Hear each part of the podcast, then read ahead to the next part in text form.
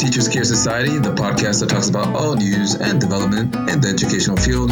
We have a good show for you today as I'm joined by Taylor Blair, a third grade teacher from Central California, as we'll be discussing social emotional learning. So without further ado, let's jump right in.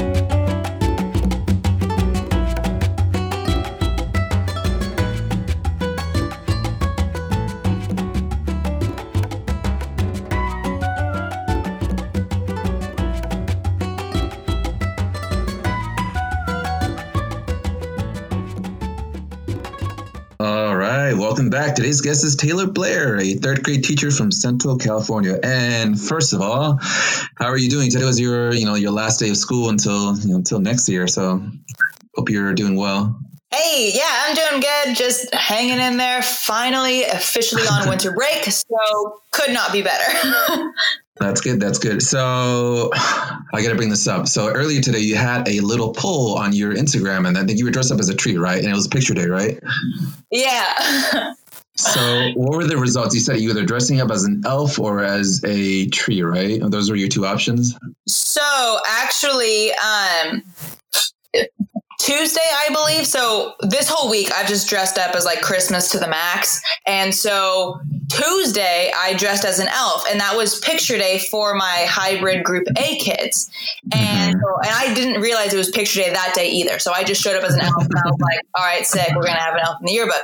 Then today, I had group B kids, and they're like, it's picture day for group B kids. I'm like, well, now I'm a freaking Christmas tree. So what's better? Should I do an elf or should I be my extravagant Christmas tree?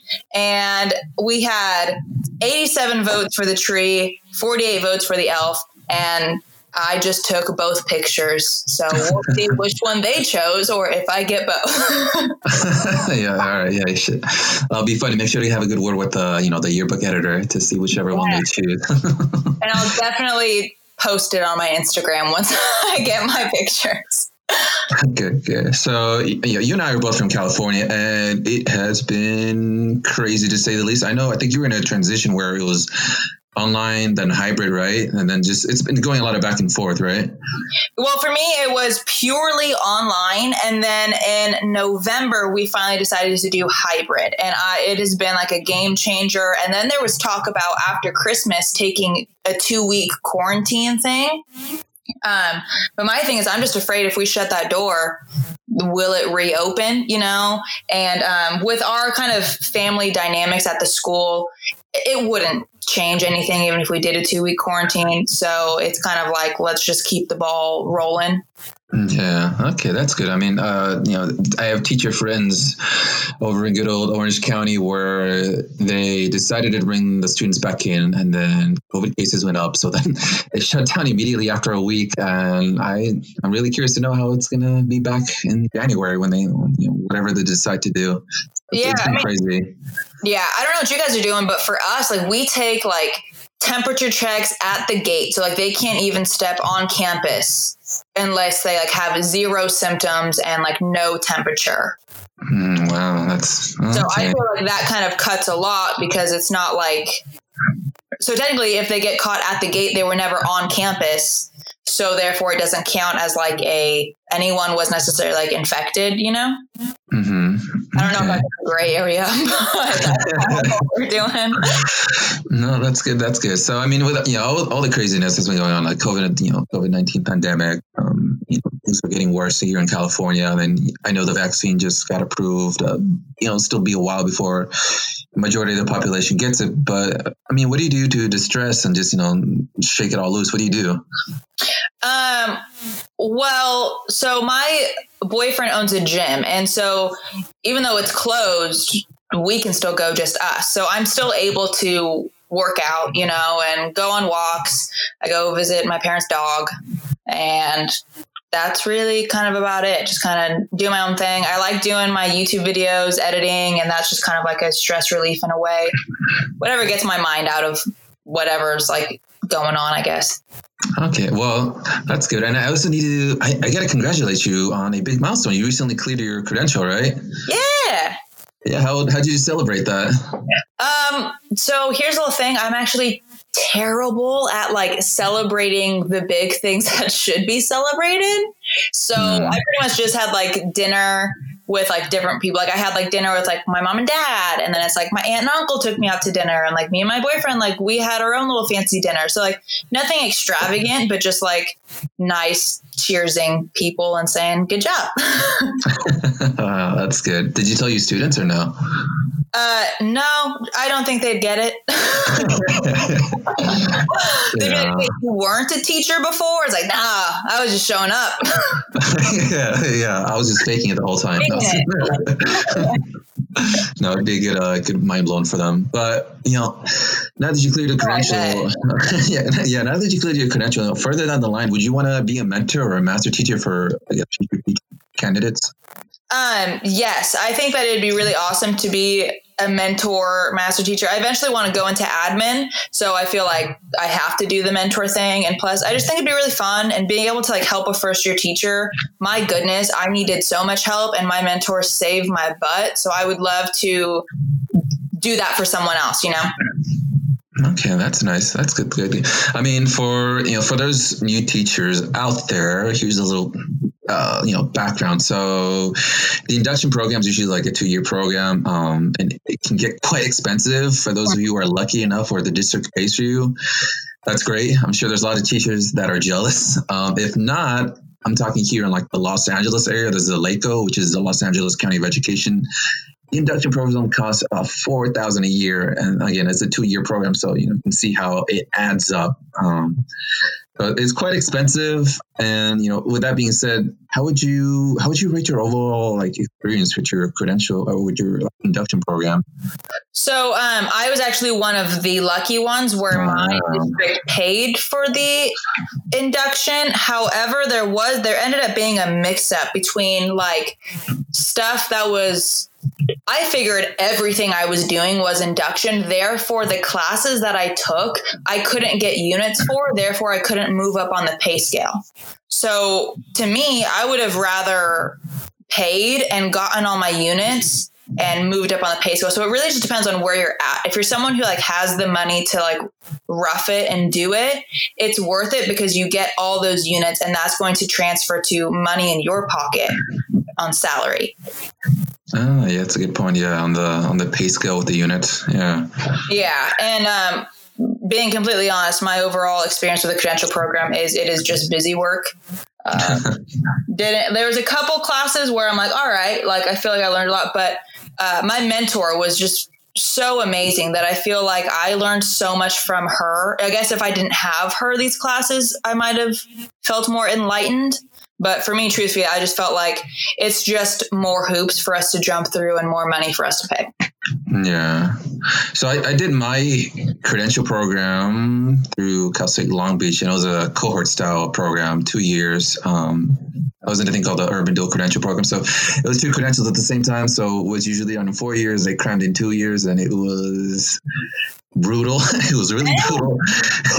but I mean, I'm glad I, I did it. Um, you know, uh, so yeah, I mean, I would recommend that to those who definitely you know know in their heart that they want to go that route. They want to do the you know two credentials at the same time because you know if not, it's not it's not it's not for the faint of heart. I'll say that. so, what are your but, credentials in? Uh, multiple subject and special ed. So uh, MS. Bless your heart. Yeah. So, um, and then on top of that, while doing, you know, the credential, you know, program, usually how I think it's one semester student teaching. For us, it was two semester student teaching. And then prior to that, like the first year, we were in the classroom, I think two or three, two or three times out of the week. So, I mean, we went from the classroom to our curriculum, college classes, and you know, repeat the thing all over again uh, Monday through Friday. So, again, it was rough. But again, for for those who know in their heart this is the route they want to go to, then definitely you do it because you know what gets done in four years, you get done in two years. So, yeah. yeah but you actually you actually attended a national university. Can you tell me about the pros and cons about that? okay. So, um, Okay. Well, pros. National University is online and the classes are very simple. I knew exactly what to expect in every course. It was always there was a weekly discussion where I needed to post like three sentences about something and rep- reply back to two other people with three sentences minimum. I knew that there was always going to be like an essay thing that was due every two weeks, you know, so very little work. So if you are working and doing school at the same time, it's awesome. The con is, uh, pretty sure the teachers read none of your work, so it doesn't matter what you turn in. But therefore, you will get a good grade. So I found out very easy, like trying my hardest. I'm like, okay, this is an A. And then one, I for my final, I turned in probably. Can we cuss on this thing? Uh, you can use an alternative word. Nope. Okay. I turned in the worst paper I've written in my academic career, and I got 100% still. And I was like, what the heck have I been doing? Um, and it is very expensive. So it's more of a do you value your time or do you value money more and decide that way? Hmm. Okay. Um, also, there are people who do a, I have friends who did a combined bachelor and credential route, and it messed them up because they couldn't officially receive their bachelor's degree until they finished their credential. Therefore, they couldn't take their CBEST and they couldn't sub. Oh, wow. Yes. And I did a combined credential and master's program, but with that, there's zero problem. You get your credential once you're done, it has zero effect, I guess, with like the master's thing, but definitely don't do the combined bachelor's and credentials. yeah, actually, funny that you mentioned it. So for my credential program, it was it's called ITEP, which is an integrated teaching education program. So yeah, you could do your bachelor's and your credential at the same time, or you could do post bac, where you know after your degree, you come in after you're getting your degree, and then you do the teacher's uh, program. Mm-hmm. So I will say the benefit for those who did the ITEP or the you know your credential and your degree at the same time you continue getting financial aid because technically you're an undergraduate as opposed to those who did post bac. Uh, there's still financial aid, but you know it was just it wasn't uh, as much as you were if you were uh, applying as an undergraduate. So huh, I mean, I yeah. financial aid, so I don't know how exactly that worked out, what loophole that fell under.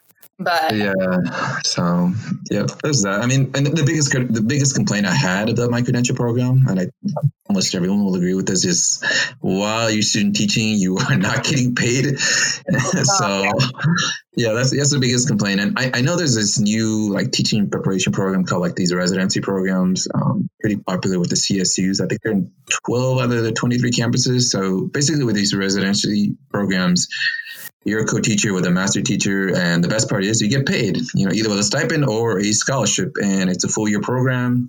Usually they partner up with an urban or high school needs uh, area that, teach ell um, english language learners special education or bilingual bilingual credentials so like the high needs area. And the selling point for the districts that do partner up is you know, is it, you know at the end of the credential program, hopefully they can recruit these teachers um, in these areas. So these high quality teachers, um, especially when there's shortages um, in special special education and bilingual and English language learners, and they get to recruit these highly qualified and diverse teachers. Would you have liked to participate in a program like this? Uh, so actually with national i guess this is a pro they have a certain port or certain parts in the program where you have to choose if you want to do student teaching or if you want to do intern. And the student teaching route is like you were explaining, you are pretty much in the classroom for such a big chunk of time, but you're not getting paid. And there is the chance that I've had friends say that they did student teaching to kind of learn and the teacher pretty much just ended up like cool you're doing my job for me you know um, but i ended up jumping in, getting thrown to the wolves, and I did intern and just figured I will figure out how to swim, you know? So technically, uh, I did that. So I was able to get paid. I had my own classroom, and it was one of those things where I walk in my first day and I'm like, who the heck decided that I could be in charge of like 26 little kids? Like, what in the? I'm a child. Like, why? How did this happen? So, yeah. Uh, oh, that's good. That's good. Yeah. All right. Yeah. Trial by fire then. yeah. But if you have uh, what I have heard though, if you do have the time, if money again isn't an issue, definitely go for student teaching. I feel like a lot of the anxiety is removed and you learn a lot um, rather than just a very high anxiety. But at the same time, I feel like I had two years of experience in one year, and I was like much more confident going in my second year and so on. Well, that's good. That's good. Yeah, good advice for uh, all those thinking about you know whatever pathway they choose. Um, so yeah, let's let's jump into our first topic, and that is social emotional learning. So actually, there is a there was a national study that was published earlier this year, I think in May 2020, and it was funded by the Bill and Melinda Foundation. So I think there's roughly about 400,000 students um, that were in the study, and this is basically to explore the connection between social emotional skills and the student outcomes. And before I jump into the results of the study, I'm just curious: Do you incorporate a lot of social emotional learning in your classroom? Uh, yeah, I would say so. I think uh, I think naturally more than planned. I mean, of course, there's some like outlines and planned social emotional learning, but I, w- I want to say that if you're a teacher who's focused on building relationships, there's going to be a lot of social mo- emotional learning that you're automatically doing. Good, good. I mean, and you have the luxury of having the kids in person. I'm teaching completely via distance learning, and I try my best to incorporate the social emotional learning throughout the day. Like, for example, like self self coping strategies. Um, and you know, I can't expect my students to learn if they're not emotionally, you know, there. And so, yeah, I mean, for you, how do you approach like social emotional uh, learning? Um, well, mm. I like I mentioned, like mostly just really building a relationship with them. We talk a lot about feelings, and my main focus is providing them vocabulary, expanding on, you know, we know happy, sad, angry, but expanding on that and giving them the vocabulary. Because as long as they, if they have the vocabulary, they're less likely to act out. You know, children and adults mostly just act out when they don't know the right words to express how they feel. Yeah. Yeah, that's good. That, yeah, that's a good point. Uh, definitely. I mean, I I teach TK one special education, and so morning circle is where I try and incorporate the most out of this, like the emotions and the feelings, and uh, yeah, and so uh, that's how in the morning circle. So I offer various ways for the students to respond because um, I have students that are nonverbal and I, I try yeah. to accommodate to everyone's comfort level. Um, you know, sometimes students have their cameras off and I try and take the time to let the students know that it's okay to feel other feelings. So, for example, uh, in morning circle, I have a, a section where it's like, this morning I feel, and then sad, mm-hmm. happy, tired, silly, you know, whatever it is. And I, I, let the students know that it's okay to feel upset or sad or tired um, because you know I don't want I'm not looking yes it would be nice to have every student say they're feeling happy but I also let them know like oh it's okay to feel sad my friends.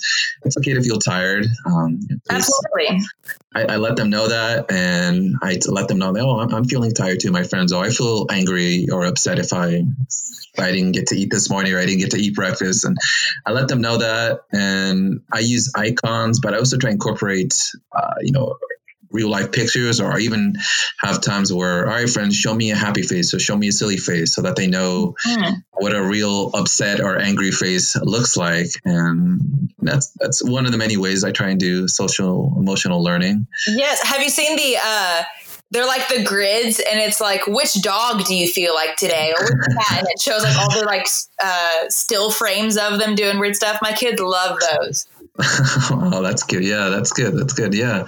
I yeah I, I try and yeah just me, it's just exposure, exposing them as many feelings as I can. Like for example, I have a, I have several of my students who are sick, but they don't, uh, you know, it's not in their vocabulary to say that they are feeling sick. Mm-hmm. so I'm trying to, like in the morning, I say, all right, my friends, are you feeling happy, you know, sick or tired? Because these kids, they're, they're sick and they don't know how to express it. And so every time I have them in the morning, they'll say tissue, and then they'll, they'll have a tissue, you know, blowing their nose, and I, I want them to, know, all right all right, friends, you're you're sick right now. You have a stuffy nose. You are sick. Yeah. So I'm trying to help them expand their vocabulary, kind of like you said. Absolutely. Yeah, I use a number scale. Um, just showing them, okay, out of one to five, how do you feel? And I'll say like one, you know, and sometimes I'll just be like, not good at all. You know, with two, little better. Three, like chilling, neutral, four, pretty good, five, like outstanding, and just seeing that different range. And I tell them to the importance of like putting that number on their chest. So, like with their one hand, show me what number and put that on your chest. And to recognize what you're feeling, but then also we're quietly looking around to see how our friends are feeling. And then I would give them, like, okay, we're going to call on three people. So I would pick one person and then they would tell me how they're feeling. And then they got to pick a friend. And then they, they would tell me. So we would kind of do that to share and be able to give it more of like a scale, you know? Mm-hmm. Um, yeah. That's good. That's good. I like that. And then I know I got a comment on one of your most recent recent vlogs on YouTube um, channel. So it was pure entertainment. I think it is where you were teaching the structure the structure of folktale and just from the video alone i know some parts were sped up but it was quite obvious the students were loving it um, they're definitely learning and you were very you were being very exaggerative and you got to tell me more you got to tell me more about this technique because you know you're very expressive and i'm just curious to use this across all content areas? Um it's kind of new and honestly i think it just stemmed from this year like I, just being so genuinely excited that i have kiddos in my classroom you know? And so when we're reading a story a lot of the time they don't get super into it and reading the past stories online they're not really getting into it. So by me being silly and making this extravagant you know they actually remember our objective, you know? And I think that they have a lot of fun. And it's also just teaching them to be silly, to exaggerate these things, that it's funny and like it's okay. Like when I first did it, I don't remember if it showed necessarily in the video, but they were really just kind of laughing at me and like too shy to do anything. And by the next day, they were like standing up, like going for it. And like I just showed how excited I was that they were doing it with me. And we just showing that this is fun and it's fun to be silly and we're learning. So, um, so definitely with reading has become a new thing. It's now a game. Like this week we did narrative writing and they're like, how are you going to act that one out? I'm like, I don't know yet, but we're going to figure it out together. so we like, we're like, oh, they're like, for narrative, we should do this move. And for this, we should do that. So now it's become like a full class event of how we're going to act out this boring objective, you know? Yeah. Wow. So I have a confession to make. So I gotta admit, so in the beginning of the school year when we first started off and it was via distance learning, uh-huh. I had a really, really, really hard time uh, having consistency. So basically I would start off really strong. Like, Hi friends, hello, like all that high energy. Mm-hmm and then my energy just kind of like died down by by midday. And i i didn't i didn't have the stamina. I wish i had the stamina of a boxer you know lasting all 12 rounds. But i just you know after after morning circle and after ela i was pretty much like pooped. I was tired and i still had to do math and i still had to do music. I still had to do art and like the small groups. But i just I had such a hard time trying to keep that energy up throughout the whole day but it is the opposite for you you have so much energy so Oh no! What's no, the no. secret? No, no, no, no, no. Sir, it is fake it till you make it. and there's a lot of times, like especially this week because it was so close to break, that I would end up giving our break five minutes early just because I can't fake it anymore, you know? And so I'm like, all right, we're going on break. And like as soon as I turn off that camera and mute myself, it's just like, oh, like completely drained.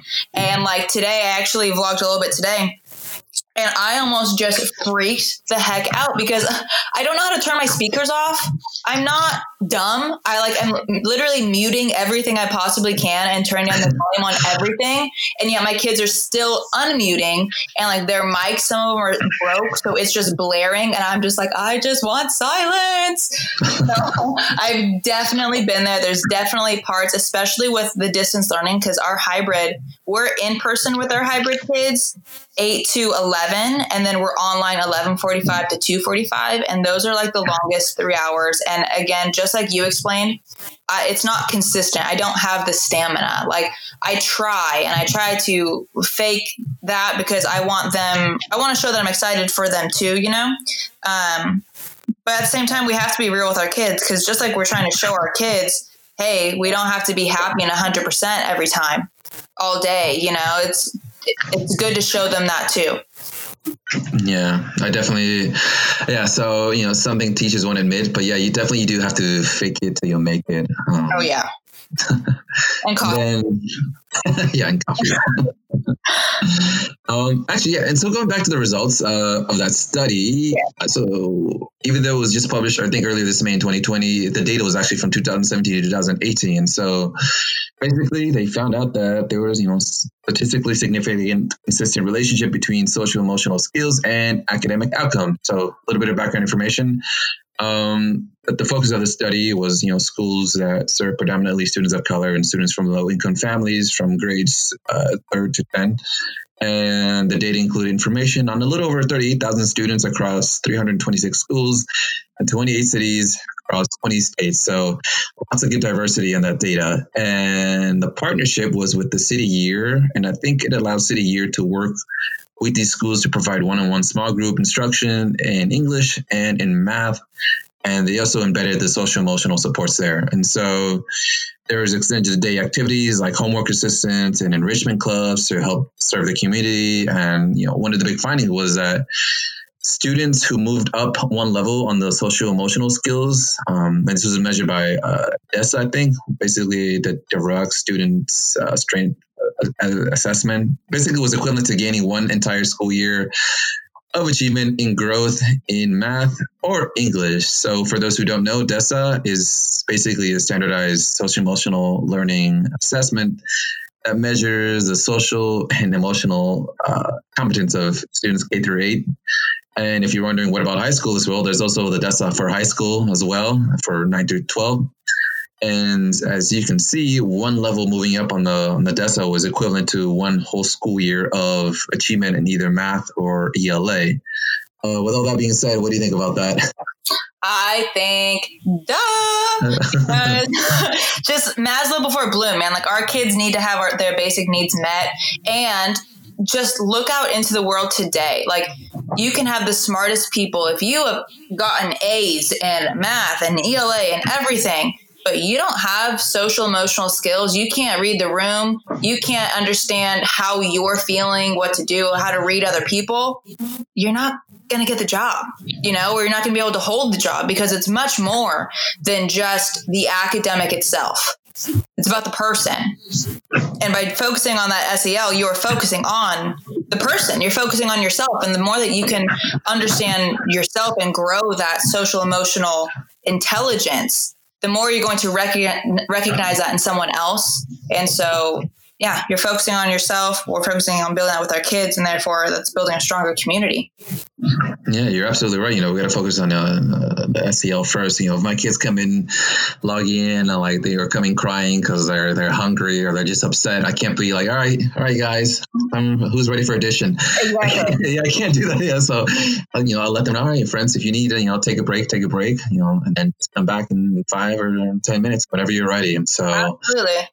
Yeah, that's you know that's a good point. And what's crazy to me is that there's only a handful of states that actually have like statewide standards for social emotional learning, and this is insane because there's just so much research and data and studies and like document benefits for students who, like who receive like social emotional learning. Mm-hmm. Um, so why do you think there's not more states that have like statewide standards for uh, SEL? I think that it's just it's be becomes such a new thing. You know, it was always we're robots and we're just trying to get good grades to go onto the game of being the adult world. And now we're realizing we have people who have done well in school who aren't doing well in real life. Why is that? Or are struggling in real life. Why is that? You know, so I think we're kind of just now realizing, oh, this is actually where some problems stem from and what can we do to fix that? And so i think in the future we will definitely end up having standards for social emotional learning. Like this is the year that i've heard about it the most. So i think hmm. that we're on the right path yeah and uh, i guess there'll be another uh, check off list for those uh, new teachers for their uh, for their induction yeah. program teacher preparation program as well that's one thing i'm afraid of though i'm almost afraid of if we make it standards that need to be checked off that teachers will end up treating it just like a checklist that needs to be checked off, you know? So it's almost kind of something that it needs to naturally come from the heart. And there's a difference between, hey, I really want to focus on this with my kids. I think it's super important and like learning about it and having strategies. So like going to, you know, courses and stuff like that. But I'm kind of afraid of once it becomes a standard that it's now something like, oh, great, this is another thing we have to do. And then the heart's taken out of it. Then that's not going to be effective. Yeah, that's a good point. Um, going back to the study, there's another key finding that was in the, you know, that they found that students with stronger social emotional outcomes had better academic outcomes. And this was in terms of course grades, achievement tests, and you know, indicators of high school graduation. So as you can see, it was all grade levels that benefited from the ESA, uh, SEL. And I know you work only with elementary grade students, but you know, high schoolers who were at risk also benefited from this. And one thing that I think is often overlooked is the connection between attendance and SEL. And the, the, study basically found that, you know, the more hours the students receive from the City Year AmeriCorps members basically receiving all that social emotional learning, then there was a higher attendance rate as well. And you know, this makes sense. You know, with higher, yeah, so with higher attendance, you know, it leads to higher academic outcomes. You have a strong, uh, I guess, social emotional uh, learning support team growing up when you were younger. Um, I'm assuming I did because I didn't feel like there was a lack of. You know, I feel like you know if you are missing something, right? You you feel alone. You feel like I'm having these emotions that no one understands or no one gets me, and it's this whole thing. So I feel like because I didn't feel that, I've always been pretty wild and weird as a child. So therefore, I felt comfortable to do so. so therefore, I think I did you know and but that's amazing with the study and just makes so much sense especially more so with high schoolers because they're most likely the ones who have been who have felt alone and misunderstood for so long you know? So by focusing on that you are building relationships with these kids and teaching them how to you know what they're feeling is okay and that this is natural. So I am not surprised at all that those kids started showing up once they started feeling like someone actually cared about them. okay. I like how you admit you had a weird uh, childhood. I had a pretty normal childhood. I was just weird. okay. All right. Fair enough. Um, yeah. So, I mean, also in the study, there was a few practices that they published and that they you know asked districts and teachers to consider, and they divided it as practices for both the classroom and at the school level. And maybe you implement some of these, but basically. Starting with the classroom practices, the first one was to encourage students to develop their own classroom norms and like basically work time expectation based, based on the um, SEL and academic competencies that are being taught. So basically whatever uh, uh, social emotional learning competencies you want to focus have the students create the norms and classroom expectations to meet those competencies. For example if you have students uh, if you want your students to focus on expressing their feelings in a healthier way you know instead of like yelling or throwing something across the room have them you know, use their words or all right friends take a break or take a breath um, things like that. Do you have classroom rules or maybe even routines that help with the SEL? So my first two years, I taught first grade. Um, and my God, that was a massive yes. So we had a, um, I call it take five. I just said like, yep, take five. And that meant that they could grab a tissue and they would go in our library. And that was kind of like our little safe spot without it being called a safe spot. It was just really cozy back there, you know? And it was always like, take your five. And then that would give me enough time to get my class situated. And then they knew I was going to go back there and talk to them. And I actually took a course or something where they helped us uh, it was take five and there was like five questions so i had those posted back there granted the kids couldn't read them but there was pictures that kind of helped them out so they knew i was going to ask um, these five questions and it kind of helped them learn okay i'm going to go back here and be able to calm down and i need to start thinking about what happened that made me feel this way? How am I feeling? How did I react? Is there a way I could react better? And by the time, because it tends to be the same kids that have these breakdowns, so they ended up getting part of their routine of knowing what questions to ask themselves because I was going to go ask them. I see. Uh, still some that would still run and run under my table and unplug all my cords anyway. So. Uh, I, I sort of have it. I really should have changed it by now. I really should change my classroom rules, uh, like incorporate more yeah, uh, social emotional learning. Um, for example, I just have calm hands as one of mine. Like if they get upset or trying to throw something, I all right, friends, calm hands. reminding of that. Uh, I also have quiet mouth. So instead of yelling, all right, show me, you know, quiet mouth. Um, I, I, really should be changing it by now. But a second strategy that the study recommends is implementing a check-in, check-out system, and you might recognize it by a different name, but basically it is at the beginning of class. You go over behavior expectations. You can have a behavior chart up at the front. Uh, you know, make sure we follow the directions, make sure we listen, etc. Make sure we don't interrupt, something like that. And then while the students are working, you take note of their behavior, taking data, and then at the end, you check in with the student to self-reflect and see whether or not the student agrees uh, whether their behavioral goals were met. So you ask the student, all right, how do you think you did? Did you meet your goals? And mm-hmm. then they self reflect and you can go over your notes and basically see how they did. And usually, if the student met their expectations, then they get a reward or a token. And if not, then you can provide feedback how they can do better next time. Mm-hmm. Have you used something like this before? Uh, yeah, again with with my first graders, uh, we would have a sticker chart, and for some, it was all about the stickers, and for some, they didn't care about the stickers. But the same thing was at hand, you know. So it would be okay. We're focusing on our crying. So what we do when we're upset, it's okay to cry, but do we have to yell and scream and distract others because then we're taking from other people's learning and is that what we want you know and um yeah but being able to watch and i would give them okay for the next it started off with five minutes if they could accomplish that goal for five minutes they would get you know a sticker and then it would be talked of like hey we're doing great like let's move it up to 10 minutes you know, and then 15. So eventually we're expanding that goal and reaching it and, you know, and then adding something else in there. So, but it was a more natural way for them to monitor themselves and learn to ask the right questions, you know?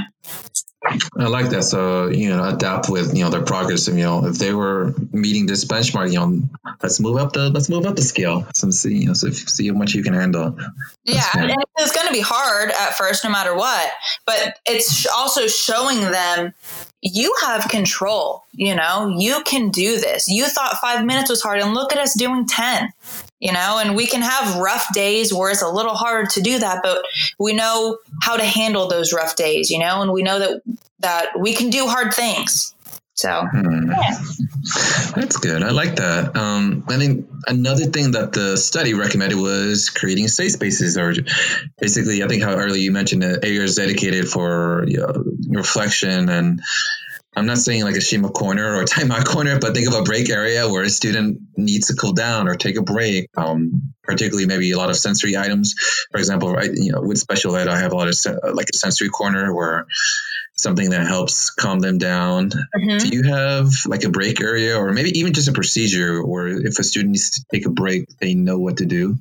Um, again, in first grade, we had that that corner, um, which wasn't just it was our library, and you know they were able to take a book and read if they wanted to, and uh, it became a routine that they knew that they could go back there. All they had to do was kind of like point, and I would give them the nod of like, yeah, okay. And then my third graders, I've only had like a couple that have had issues like that, and it has been a it started off with a like okay you're gonna go here and we're gonna do this to where but eventually i don't want them feeling like they can't calm down if they're not in their special corner you know? Because in real life we don't have safe spaces just around you know? Mm-hmm. to be able to create your own safe space and what does that mean for you? What do you need for that to happen? And so i really try to and granted third grade is older too but it eventually goes to what do you need what do you think you need to do? Do you need to go to the bathroom and just take a walk, get a drink of water? Do you need quiet where you want headphones and to sit in this corner? Like, do what you need to do. And then we're going to talk about it. Cause yeah, again, I just don't want them dependent on like, if I don't have my safe space, I don't know how to calm down, you know? Yeah, it's a good point. Yeah. I mean, in the real world, I don't always have a safe space. I can't just like walk out. All right, guys, uh, teach yourself. I'm going to go to my safe space. I'll, I'll yeah. It's like, I have a safe space in my classroom. I can't be crawling under my desk just there. Yeah, that's a good point. Um, and so those are the classroom strategies. But as far as the school strategies, they recommended more professional development on SEL and relationship building and also trauma informed practices. Yeah. But the one that I do like is encouraging and incorporating student voice in creating and implementing these like school wide discipline policies. So basically, this gives the student that buy in in their academics and also helps build like a sense of community like they're helping create that school culture as well so in some schools they have student councils that help with this um, and i see all the benefits of that but I would also not just make um, this exclusive just for those members of the student council, but also just get input from the whole school in general. Um, does your school have something like this, like a student council that helps implement certain school policies? Uh, no, n- not at all. Um, but it pretty much goes down the line. So it's like our third graders, they're the big kids on campus, you know? And so it's like, hey, you know, everyone's looking up to you. Like what are what are you doing? Are you following the rules? Are you being a, a good example? You know? And then second graders, it's like, oh well third grade's kind of looking and you know first and kindergarten's looking up at you and then it's like for the little ones kinder and first it's like oh you got to show those big kids who's boss. You got to show them that you know the rules and you can do this and all this stuff. So it kind of just all works that way for us. That's how it's kind of worked. And then just sticking together, like we're we're a family, you know. And um, I tell mine, our thing is we build each other up, not break each other down and we need to stand by that and protect each other. If you see someone else that doesn't know our rule, maybe they're from a different class, teach them the rule. You know, and I've had that happen before where my kids are chanting, "We build each other up, not break each other down." And I'm like, "Oh no, what are they doing?"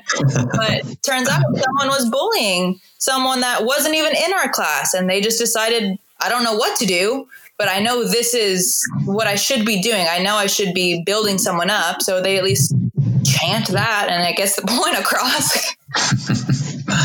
Back in my youth days, I know the teachers. I, I see it kind of as a shame, kind of like like shaming the other students. But for example, uh, the the teacher would say, and this is a fifth grade teacher, like, oh, you know, the third graders are acting better than you, and you know, something like that. And yeah, I always thought that was funny because I guess it worked for some students, but for the other ones, like, all right, all right who cares? Third graders are acting better than us.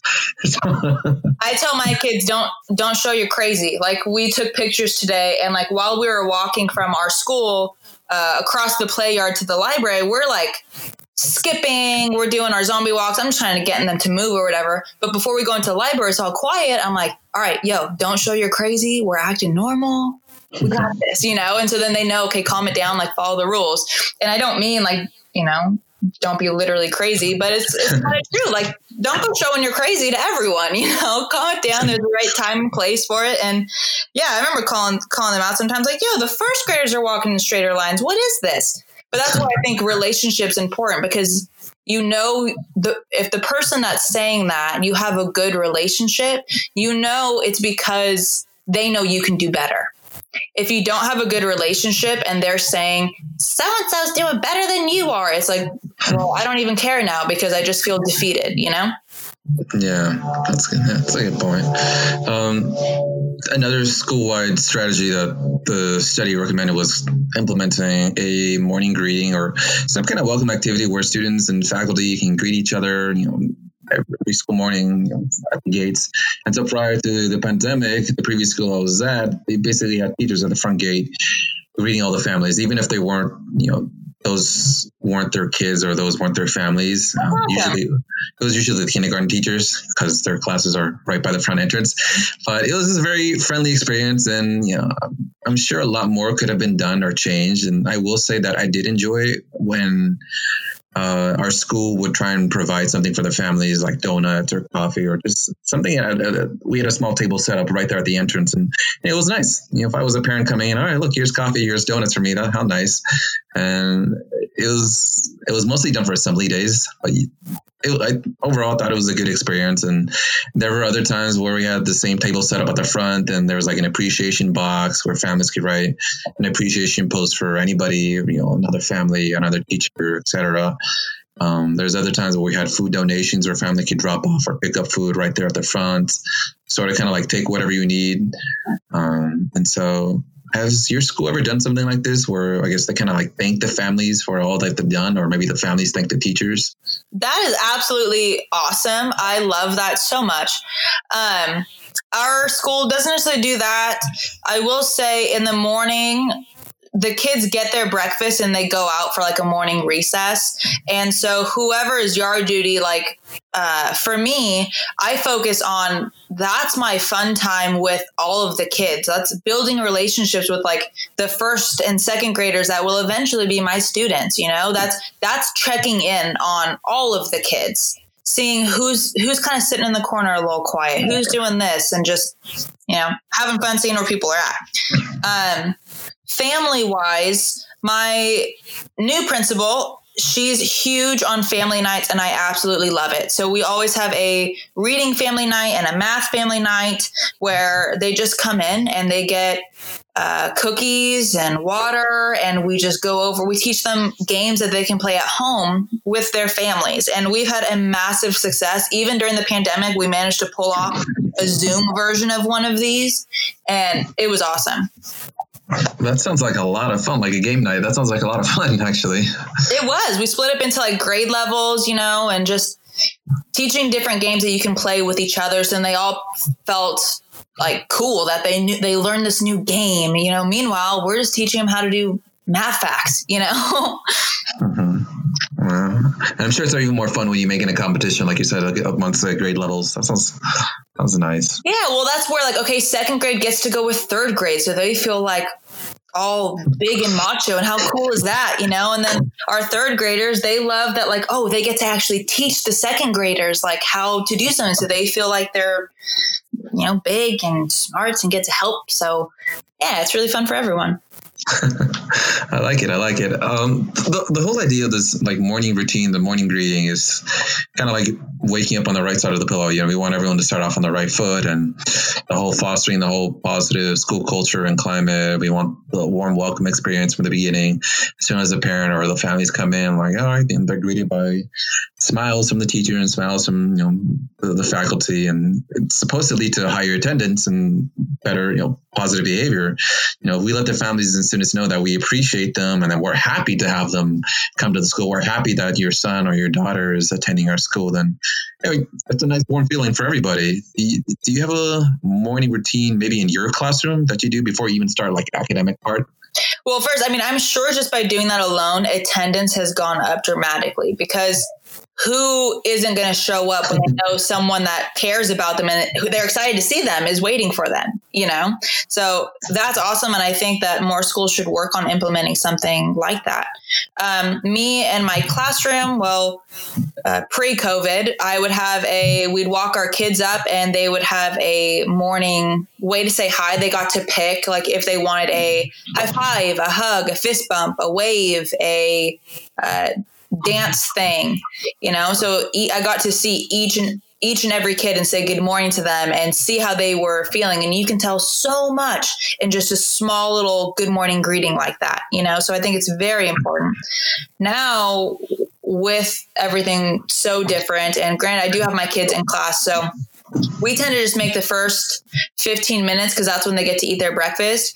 I just play music and we just talk and hang out uh, we talk about feelings, but it's more so I'm guiding them to kind of talk about feelings rather than the morning meeting. It's like, okay, how are you feeling today on a scale of one to five? Da da da. But we're still getting the same stuff across. It just feels a little more personal since there is only like six of us. Mm, I like it. I like it. Um, you know, the, the last thing that the study recommended for schools to do is just trying to create like interest groups for both the students and the families. So, like you said earlier, you have all those like game nights or study groups, um, some kind of inclusivity clubs. You know, the, the possibilities are endless, and I know you said a few of them already. Um, but overall, you said they've been a huge success, right? Do, do you think they'll keep continuing that? I mean, after yeah this whole pandemic is over. yes, no, absolutely. And the fact that we pulled it off on Zoom, we're like, oh, we can do anything. Like we got this. So I'm I'm super excited, and I have no doubt that we'll be adding more. I think because we have such great attendance. Like our families show up and they have fun and they like it, and so why not do more to help build that community? And we're also building family connections. You know, the family has somewhere that they can go and do something together. And that's massive because I feel like most families right now, when everyone's home, they tend to be in each other's in different rooms or on different tablets and phones and whatnot. And this is like, hey, we're going to actually hang out and do something together. So I really like that. I feel like we're doing, we're killing two birds with one stone there. and then yeah and then even for those who work maybe with a younger age group or uh, even special needs I would start off by first identifying emotions first. I think you, you talked about that already. So, for example, some, some kids might get angry but not know that they're angry.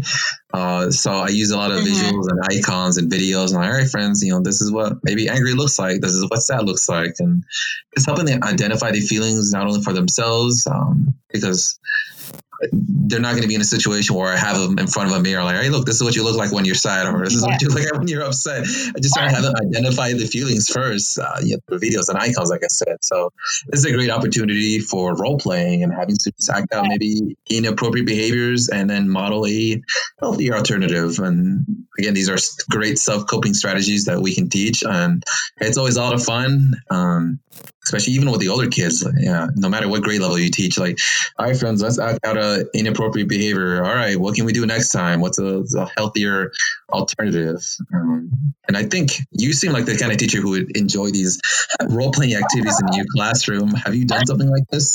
Um, yes, and again, uh, primarily with my first graders, but I still do it sometimes with my third graders uh, showing. So, for example, if we were on carpet for morning meeting, whenever we leave the carpet to go back to our desks, you know, the first couple weeks we're doing procedures. So it's like, okay, we stand up, we walk with our hands behind our back, bubbles in our mouth to our seats. And of course, they like don't do that. So I call them back and it's like, okay.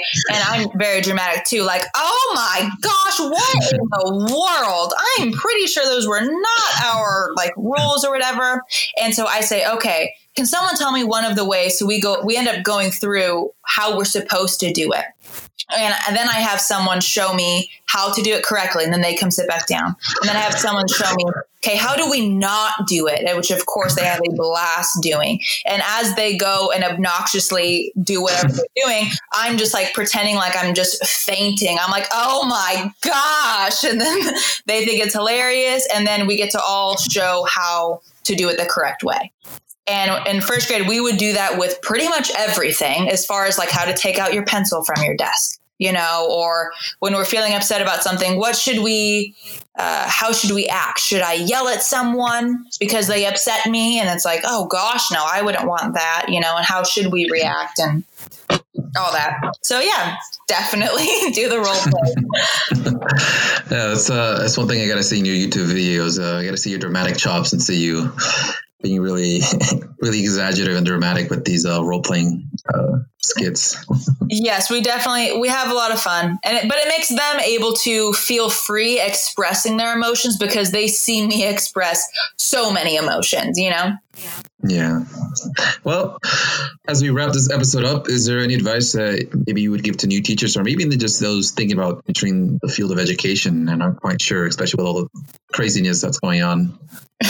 um, if if you love kids and you truly just want to be there for kids to help them and not kids necessarily little kids just you know young adults whatever it is if your heart is there go for it there's always going to be fiery hoops and all this stuff to jump through but you'll figure that out and from veteran teachers. Like, look where we're at now, pandemic. All the veteran teachers are now first year teachers again. We're all on the same playing field. So don't let the fear of uh, expectations or whatever hold you back. If your heart's in it, go for it. You'll do great. Thank you. All right. Well, thank you. This has been another episode of Teachers Care Society. I want to say thank you to our guest, Taylor Blair, and most importantly, you, the guest. See you next time.